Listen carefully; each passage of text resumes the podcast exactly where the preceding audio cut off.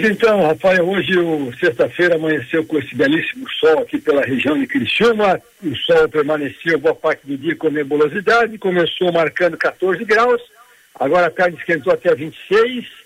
A chuva acontece ali já na, na região da Grande Florianópolis, em direção a Joinville, também chuva lá no oeste de Santa Catarina. E aqui para a região de Criciúma, deve chegar a chuva aqui por volta da depois da, das nove da noite é que chega a chuva aqui nesta, nesta sexta-feira. Então, depois das nove da noite podemos ter alguma chuva sim. Mantém aquela previsão de uma boa chuva amanhã, sábado, em toda a região. Os modelos divergem, né? Tem modelos que colocam mais, outros colocam menos chuva, mas em todo caso, a gente está com a previsão de chuvas abundantes nas próximas 24 horas em Santa Catarina e também aqui no subestado. O que o modelo coloca é que quanto mais direção à fronteira com o Rio Grande do Sul, menor o volume de precipitação, então, Criciúma tem modelos que colocam para amanhã uma precipitação acima de 70 milímetros. Então, é bom ter atenção amanhã o dia todo na região de Criciúma. Domingo já amanhece com bom tempo na região de Criciúma.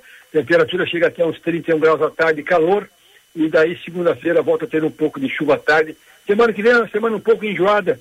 Semana de tempo bastante nublado. Algumas chuvas nos dias da semana que vem. Então, não é uma semana assim excelente, não, uma semana meio complicada. Mas as atenções todas voltadas para essas chuvas que acontecem mais volumosas, sábado pela manhã e começo da tarde, Rafael Guerra.